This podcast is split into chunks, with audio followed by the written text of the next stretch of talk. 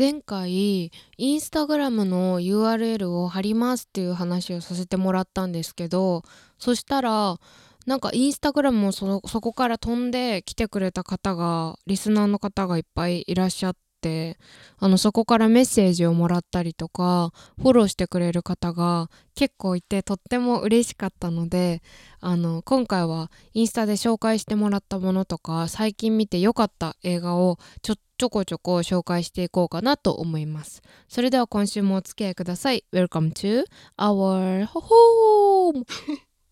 ほほほーみたいなサンタさんみたいになっちゃった。まあいいや。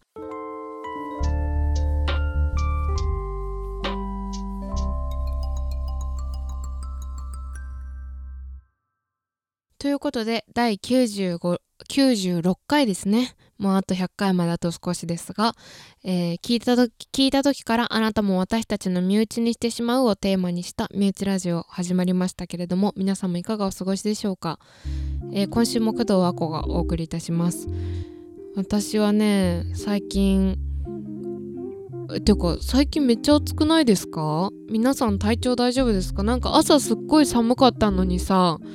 夜あ昼になってすっごいさ暑くてであのうっかり半袖で出かけたらとんでもなく夜は寒くて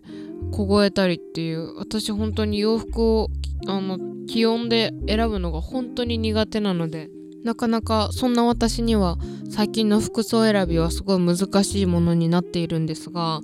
なんか春だからさすっごい花咲くじゃん。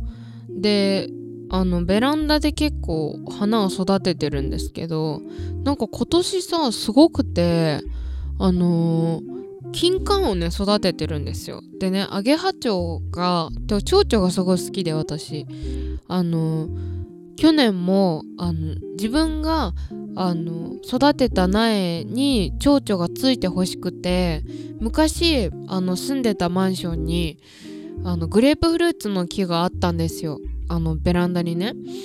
ちっちゃい苗木があったんだけどそれをあのそこにアゲハチョウが飛んできて卵をね産んで芋虫がいっぱい育ちすぎてあのベランダが芋虫だらけになって隣のベランダには行っちゃうわ。もう洗濯物干そうとしたら踏んづけちゃうわってもう本当に大変な騒ぎになったんですよ。私はそのセンセーショナルをもう一度起こしたくてあの本当に家族には迷惑をかけますが、まあ、なんとか世話をしていきたいということで金柑の苗を買ってきてあの割と大きいやつなんですけどあの去年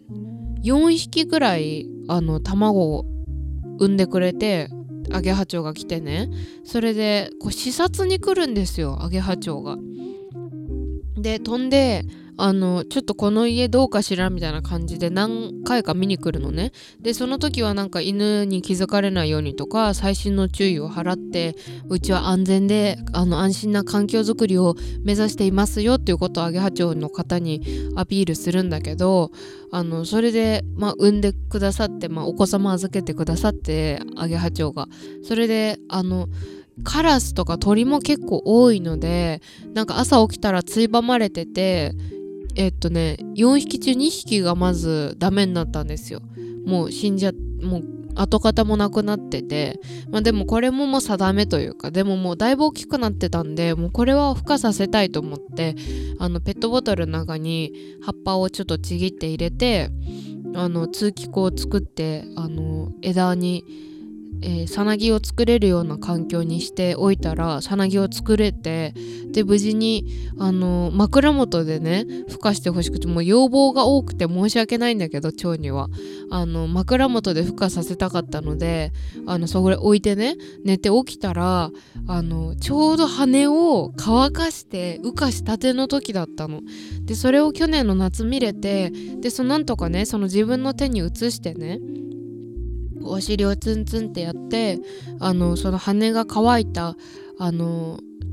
アゲハチョウを自分の手からね窓を開けてあの羽ばたかせていったっていう思い出があってで今年はそれをなんとかこう増やしていきたいなと思ってこの1年間あの金柑の苗木をねいっぱい育ててきたんですけどなんか去年は新芽が3つくらいしか出てなかったのに今年数えたら20個新芽が出ててもうすごいぐんぐん伸びててねやばいんですよ。でなんか前も話したと思うんだけど私結構緑を育てるのに長けているあのグリーンフィンガーを持っているんですよ。あのなんかこう花とか土とかこう触るとなんかこの言葉とかかけるとよく育ちやすい人みたいなそうなんかそういう話があるんだけど都市伝説みたいな感じなのかわかんないけどそうあるらしくてそういうのがそれを持っているんですよね。なのであのー、それでね今年もいっぱいアゲハチョウが飛んでるのでもう卵をね産んでくれたらいいなと思って本当に日々癒されてるんですよね。なんかお風呂からさ大きい木が見えるんですけどあのその木とかがすごい揺れるのとかがもうほんと最高で心の癒しになっているの。だからもうお風呂からあの明るいうちに入ってあのー、木が揺れてるのをずっと見てたりとかっていうのが本当に幸せな時間で寝るより幸せ。食べるよりも幸せだし本当何より最近緑が揺れたりするのを見てるのがすごい幸せなのでもうなんかこれから生きてもっと生きていけたらあのいろんな緑をボケッとしながら揺れるところをなるべくたくさん見たいなと思いましたね最近。なんかそれくらい良くて前住んでた家もお風呂の窓からあのー大きい木が見えて今見ても怖いくらい本当にあの夜影だけ見るとお化けみたいな大きいクスノキなんですけどあのお墓うちの隣の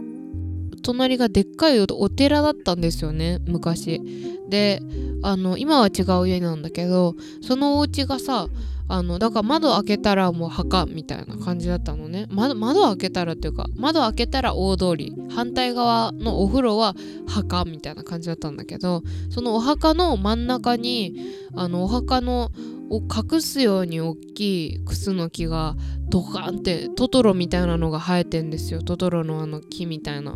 のが生えててそれをね本当にあの窓顔を覗かせて見るのが好きで。で今ではありえないんだけどこのお風呂の窓が廊下に面してたからあの廊下に人が通るとバッチリ風呂の中が見えるんですよね。なのでうかつにあの、で網戸とかもないしほんと開けるか閉めるかの2択みたいな窓なので半開きとかいうのがないのであの、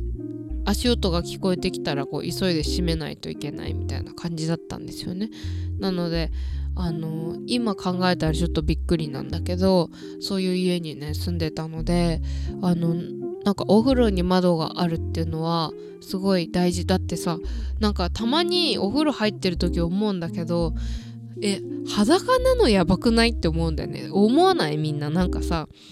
銭湯入ってる時とかもすごい思うんだけどあまりにも体に水が触れる面積が多すぎて普段布とかでプロテクトしている部分が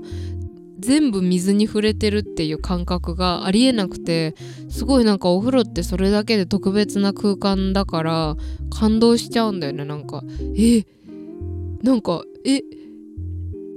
すごい全部水なんですけど。みたいな思っちゃう。なんか意味わかんないよね。本当なんかそういう変なね感受性の持ち主なんですよ私は。そうで今日さ全然関係ない話なまあこのなんかあのアゲハチョウの話したいなと思ってたんだけどそうインスタグラムにねあのいろいろあのもらあのリスナーさんからいつも聞いてますとかあの感想をいただいたりとかしてもう本当に本当に嬉しい気持ちでいっぱいなんですがもうこの回が良かったですとかあのこのドラマが最近良かったですとかいうのをすごく送ってくださって今続々と見ているんですがなので皆さんあの今回もですねあのインスタグラム貼ってあるのでその DM でもいいんですが、まあ、なるべくならメールが一番こう返答しやすいというかあのお便りとしてご紹介していいものであれば、えっと、したいので、まあ、感想などなどはあの送ってぜひ、えっと、インスタでもツイッターでもお待ちしておりますがえっとそうですねメールもえっと、待ってます。メールのフォームは letter.to.ako.gmail.com レターの綴りは、えっと、letter.to.ako.gmail.com 綴りは全部小文字で AKO は私、アコの名前でございます。えドットがつくことを忘れなく。このエピソードの概要欄とかラジオの説明欄のところにも直接押したら飛んでそのまま送れるメールアドレスがあるのでぜひ皆さんの好きな映画や最近見て良かったものなど教えていただければみんなの好きなもの私も知りたいので、えー、送って私が見て感想をまたここで言えたらなと思っております。で一人でリスナーさんからドラマのおすすめをしていただいてですね、えー2521っていうドラマにハマってますっていうのが送ってくださってその方はあの私が紹介した以前紹介した「ユミの細胞たち」っていうあの韓国ドラマもうあのラジオきっかけで見てくださったっていうことであのしばらくそのユミから韓国ドラマを全然見てなかったのであの久々に見ようと思って今まだえっと、12話中4話とか5話とかなんですけどあのめっちゃ面白いです。ただこれ学生の話で MLF っていう韓国の大恐慌みたいな時の話なんですよね。1994年？8年？かなってそれくらい舞台にしたちょっと昔を設定にしてで今のコロナの時代あとちょっと昔か2020年くらいかな？のコロナとその昔とこうちょっと行ったり来たりするような話の展開なんですがこう韓国ドラマにはあんまりないような当時の経済状況とかも噛んでいてでプラス高校生のあのフェンシングをやってる女の子が主役なんですがその女の子の恋愛模様だったりとか部活だったり親子のことだったりとかそのいろんな政治がこう翻弄されていくこう政治の絡みをこう回避できない時代にあのフェンシングに奮闘する女の子の話なんですが、まあ、あのその女の子の性格がもう本当に天真爛漫というかもう本当になんか声がでかいしもう本当明るいしうるさいしみたいな感じで本当に一緒にいたらあの本当に元気をもらえそうなすっごい可愛い女の子なんですがあの22歳の家族がその大恐慌で破産もうなんか証券会社とか銀行とかも破産するレベルの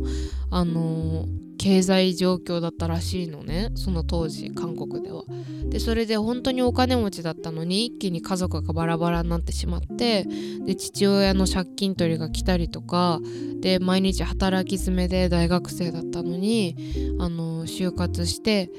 えー、バイト掛け持ってっていう生活をしている22歳の男の子とその女の子が出会うっていうところだったりとか、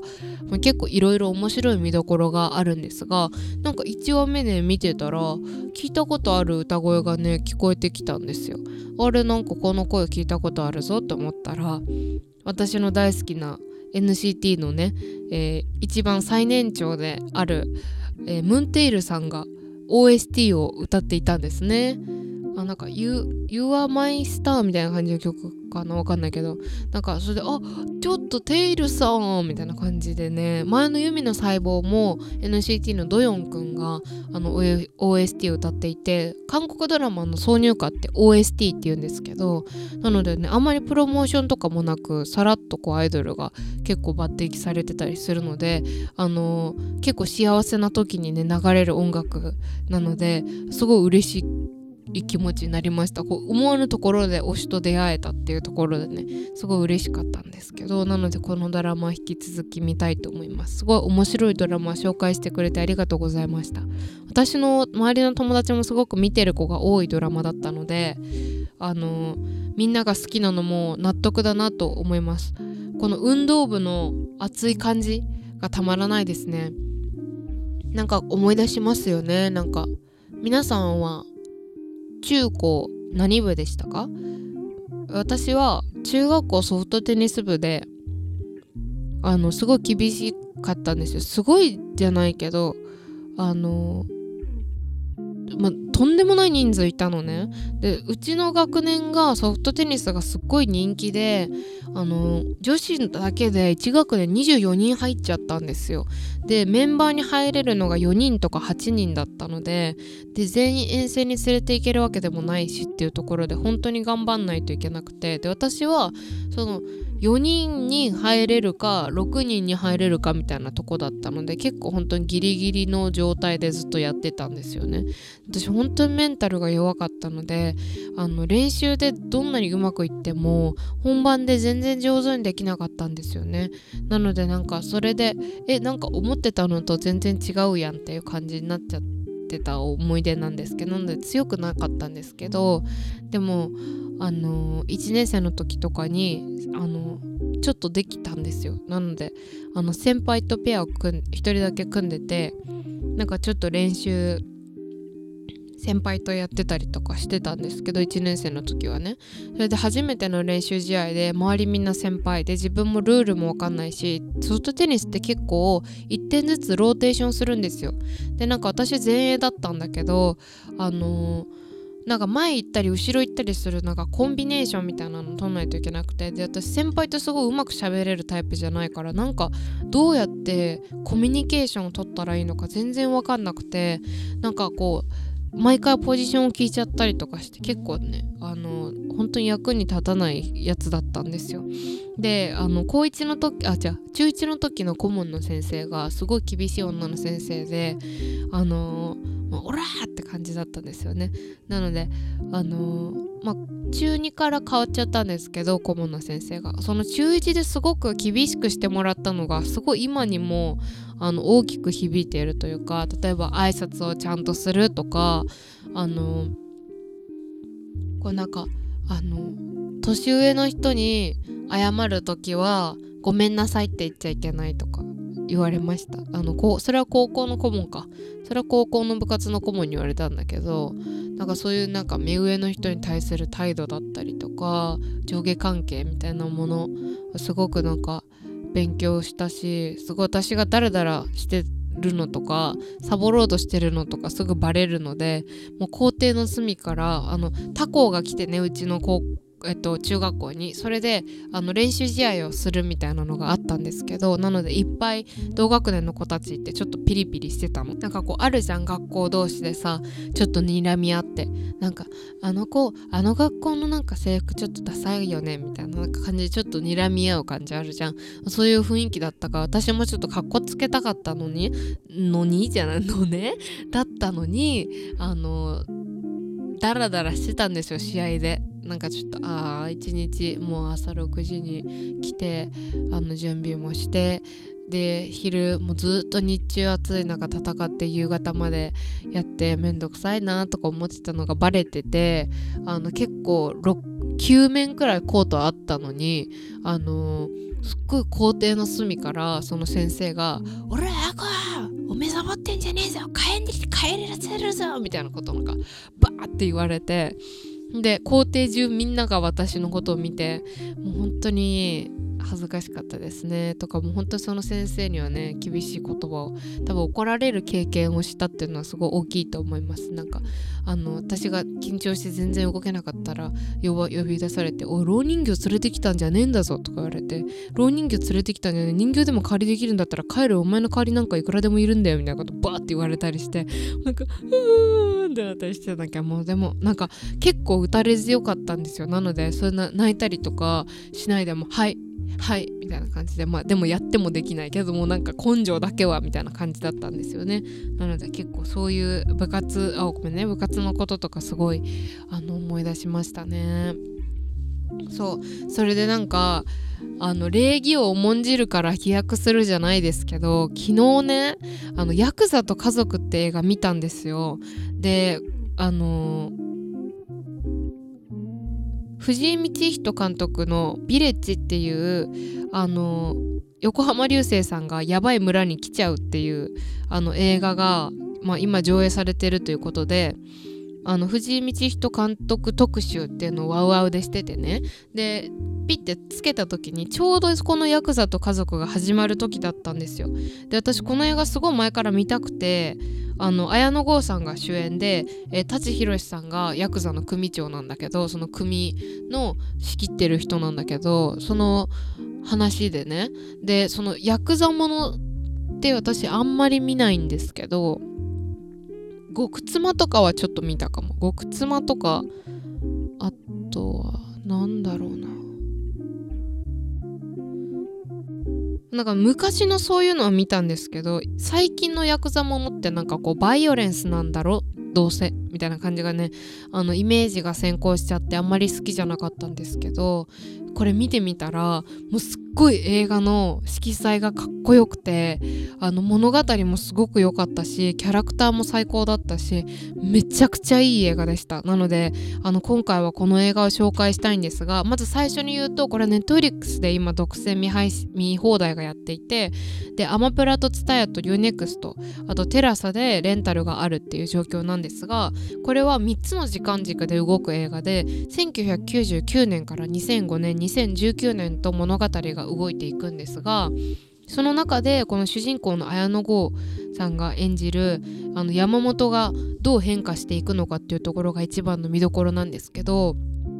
まあ、最初はあのある人物が亡くなるところから始まるんですね。でめちゃくちゃヤクザ映画とか殺人映画とかで日本の映画あるあるで海に誰かが沈められてたりとか海から死体が見つかったりとか海から車が引き上げられたりするところから始まるっていうのは結構あるあるだと思うんですけどあのこの映画も、え海に人が沈むところから始まります。でその人物っていうのは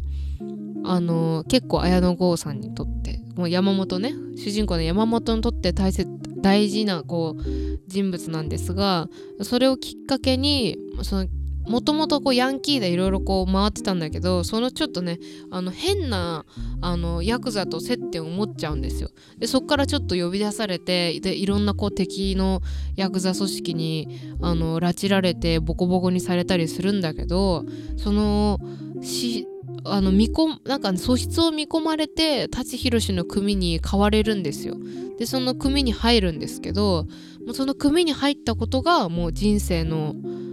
終わりというかもう負の連鎖になっていくんですよね。もうもちろん組が成長していったりとかその1999年なのでまだこう全然ヤクザとしてのビジネスが成り立つ時代だったんですよ。だけどある事件をきっかけに山本自身服役したりとかいろいろ大変なことになっていくんですよね。でそれで2005年2019年と時が動いていくんですがそれがねあのね時が移り変わるたびにフィルムの色が変わるんですよ。で最初はなんかちょっとあの何て言うんだちょっとスモークがかったような感じなんですよ。赤とかがよく入るような。で次は2005年になって、まあ、少し現代に近づいてちょっと青みがかったような冷たい雰囲気になるんですよね。でそれがこう山本がヤクザとしてあの偉い立場になってまあこうなんか山本の心の中じゃないですけど青い炎がこうずっと燃え上がっているような印象が私はあったんですがで時は経ち2019年になって山本の状況もいろいろ変わってフィルムがどうなったかっていうとまあちょっと真っ白で真っ白っていうか白みがかったもうより青よりもっと冷たい色。もう本当になんかいい意味でも悪い意味でもこう人と人との間がとても広くなったようなこう現代に移り変わっていくんですよね。なんかそれが山本に感情移入するからこそ今は私たちが生きている時代に寄ってるわけだから当たり前なんだけど山本から見たら本当に冷たくて変わった世界になってしまったっていう感じが見て取れて本当に切ない気持ちになるんですが、まあ、この映画バイオレンスかって言われると、まあ、一部そうであるのであの全然ヤクザものなのでバイオレンスじゃないよ見やすいよっていうふうには言えないんですけどあの演技がすごい演技がやばいです。この綾野剛さんの演技がなんかねなんだろうなんか本当にあの周りを固める役者さんたち例えば小野真知子さんだったり磯村勇斗さん市原隼人さんだったりとかえー、っと寺島しのぶさんとかもそうそうたるメンバーがあのいるんですがあの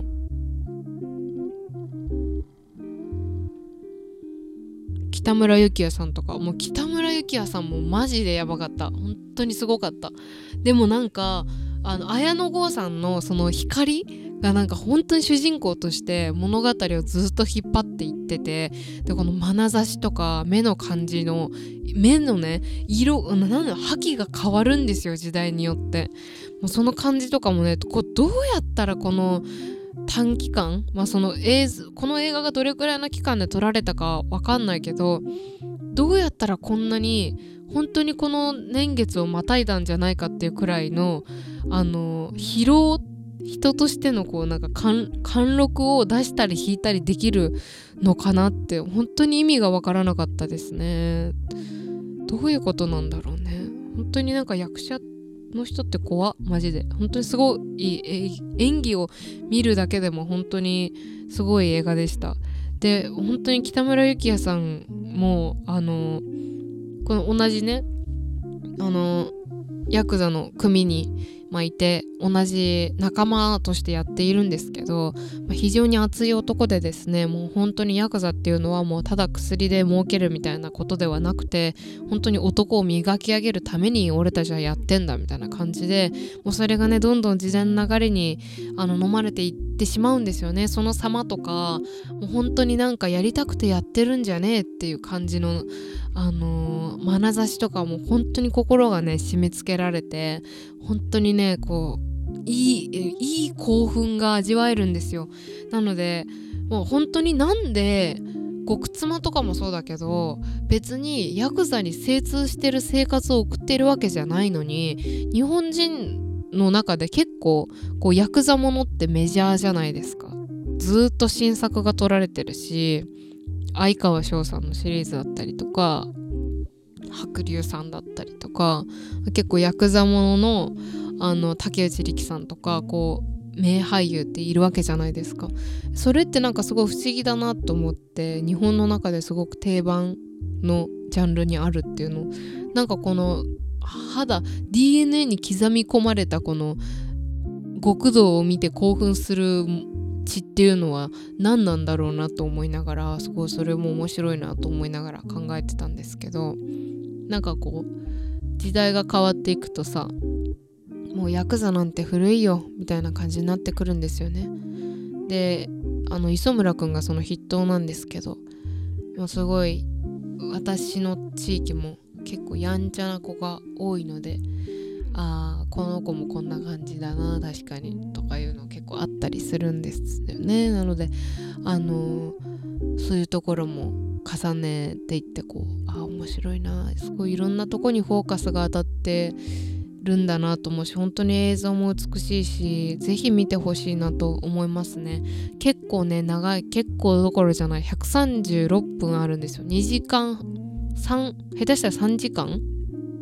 ？63 18あ3時間はないか。2時間半ちょいくらいか。あるので本当に長いんですけど、まあ、それだけの時間軸を踏む必要がある映画なので本当に見て損はないないです。私は結構言い切れる映画だなと思いましたね。なのでね本当に面白かったのでこのヤクザと家族ザ・ファミリーっていう映画なんですけどもうぜひ見てほしいなと思います。本当に綾野剛さんの演技がとんでもないです。本当に怖い。でねそのヤクザと家族見た前日に、まあ、ワウワウであのつけとくとつい始まった映画って見ざるを得ないんですよね。で最近なんか学校の怪談特集みたいなのがやっててあのずっとゴールデンタイムに学校の怪談がやってるんですけどあの日本のあの映画ですよね。ご存知の方も多いと思うんですけど、まあ、結構あの子供向けこう家族で見れるようなホラー映画というかもうめちゃめちゃグロいわけでもないしあの学校の都市伝説が本当にあったみたいな感じのあの映画なのでただ子供が見れるからといって子供の頃見たらもうトラウマで眠れなくなるような映画なんですけどあのその4がねやってたんですよ。で私学校の階段って1がすごい名作っていう話を聞いててで初めて4を見たんですけどすごい面白くってあの島にね東京から島じゃない田舎か。に東京からあの兄弟が遊びに来るんですよね。お兄ちゃんと妹が遊びに来るんですけどそこで不思議な体験をするっていう映画でで冒頭すごい昔の学校でかくれんぼをしてる子供たちがいてで一人の男の子がねいくら探してもあの隠れてる子たちが見つからないんですよね。でそれで隠れてる子たちもあまりにも見つけてくれないから学あの隠れ場所から出てくるとその学校を津波が飲み込むっていうシーンから始まるんですよね。でその津波のシーンがかなり衝撃的なのであの